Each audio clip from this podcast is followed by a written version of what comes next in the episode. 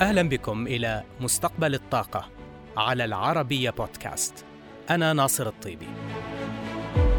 نسعى في هذا البرنامج إلى المساهمة في الحوار الدائر حول عملية التحول في مجال الطاقة عالميا نحو مستقبل خال من الانبعاثات يضمن أمن المناخ وأمن الطاقة.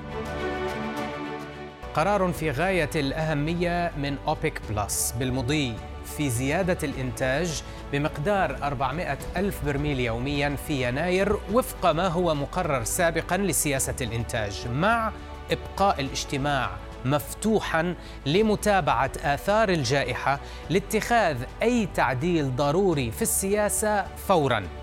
القرار يأتي بعد حدثين أساسيين طرأا منذ اجتماع أوبك بلس الماضي في نوفمبر. الأول هو قرار الولايات المتحدة وعدد من الدول السحب من المخزونات النفطية الاستراتيجية بهدف خفض الأسعار. والثاني ظهور متحور أوميكرون. هذان العاملان لم تتضح آثارهما على أسواق النفط بشكل كامل بعد لكنهما يضعان التحالف أمام خيارات دقيقة. فمن جهة هناك القلق من عودة الطلب إلى التراجع إذا تزايدت الإغلاقات لمواجهة المتحور الجديد وهو ما يدفع إلى الاستمرار في تقييد الإنتاج. في المقابل هناك ضغوط المستهلكين الكبار لزيادة الإمدادات للتخفيف من الضغوط التضخمية ودعم الانتعاش الاقتصادي العالمي. في الوقت الراهن تتوقع أوبك حدوث فائض في المعروض قدره ثلاثة ملايين برميل يوميا في الربع الأول من العام المقبل 2022 بعد السحب من الاحتياطيات. وذلك ارتفاعا من 2.3 مليون برميل يوميا في تقديراتها السابقة. لكن هذه التوقعات تبقى عرضة للتغيير بحسب تطورات الوباء. ضبابية وضع السوق أو ضبابية وضع السوق لا تفرض نفسها على أوبك بلس فقط بل على الولايات المتحدة التي تقود الحملة للسحب من المخزونات. ويتضح ذلك من تصريح نائب وزير الطاقة الأمريكي ديفيد تيرك لرويترز يوم الأربعاء بأن إدارة الرئيس جو بايدن قد تعدل توقيت السحب من الاحتياطيات إذا انخفضت الأسعار بشدة. وللمزيد حول هذا القرار وتبعاته على السوق ينضم إلي من الرياض والمهدي الكاتب المتخصص في شؤون أوبك. وائل أهلا بك. آه، كانت أوبك تتوقع أن يقوم موسم الشتاء في قلب السوق من حالة العجز إلى حالة الفائض في الربع الأول من العام الجديد حتى قبل أخبار السحب من الاحتياطات الاستراتيجية لأمريكا وعدد آخر من كبار المستهلكين وحتى قبل ظهور متحور أوميكرون. ألا يستدعي هذا من حيث موازنة العرض والطلب قيام المجموعة بتجميد مستويات الإنتاج وعدم رفعه ب 400 ألف برميل يوميا في يناير كما كان مخطط له سابقا برأيك طبعا أوبك لا يمكن أن تتخذ قراراتها بناء على الحركة اليومية في السوق أو سواء على الحركة المؤقتة. عندما نتحدث عن أمور مثل آه، السحب من المخزونات الاحتياطية هذا يعني أمر مؤقت محدود بوقت محدد ليس لديه أثر طويل. بينما اتفاق أوبك بلس يعني هو اتفاق طويل آه الوضوح في الاتفاق أن الكمية معروفة مسبقا حجمها ومتى سوف تعود. فلا لا يمكن الإخلال بهذا الاتفاق بسبب أمر عارض مثل السحب من المخزونات الاحتياطية أو مثلا ظهور يعني آه، آه، موجة شراء أولية نتيجة يعني مخاوف من آه، انتشار فيروس. طبعا بالنسبة لموضوع السحب بالذات طبعا الأمر الذي يجب توضيحه للجميع أن السحب من المخزونات هو عبارة عن يعني إقراض اتس لون آه، الحكومات اللي سحبت لابد أن تعيد ترجع تشتري هذا النفط مجددا لملء الاحتياطات فيه بعد فترة. فعمليا آه، لا لا يوجد لديه أثر كبير على السوق لأن يعني إذا ضخوا اليوم هذه كمية ال 60 مليون أو 70 مليون برميل بعد شهرين من الآن سوف يعودون لشراء نفس الكمية. فراح يكون هناك يعني تقريبا ال effect حقها ال net zero. فلا يوجد مخاوف من هذا الأمر. بالنسبة للفيروس يعني أوميكرون الأمر في البداية حالات بسيطة جدا. السوق فقط هناك يوجد لديه مخاوف مستقبلية لكن السوق ال physical الفعلية الأمر فيها مختلف. هناك عقود شراء هناك يعني schedule حق أو جدول للناقلات هناك جدول للمصافي.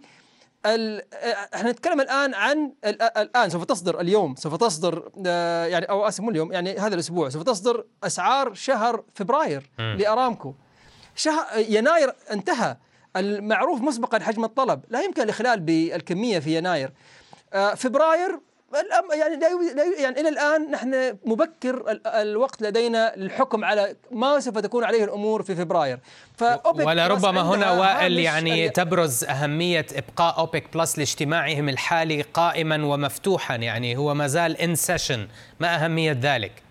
طبعا لأن الأمر كله يعتمد على آه، سرعة انتشار المتحور عدم قدرة الدول على احتوائه عدم وجود يعني آه، لقاح لمواجهته.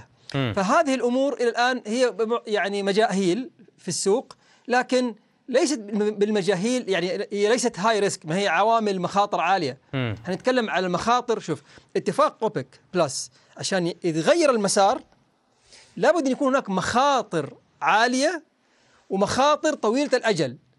إلى الآن لا يوجد مخاطر عالية ولا يوجد مخاطر طويلة الأجل. إحنا نتكلم على أمور كلها أولية. طيب السحب واضح.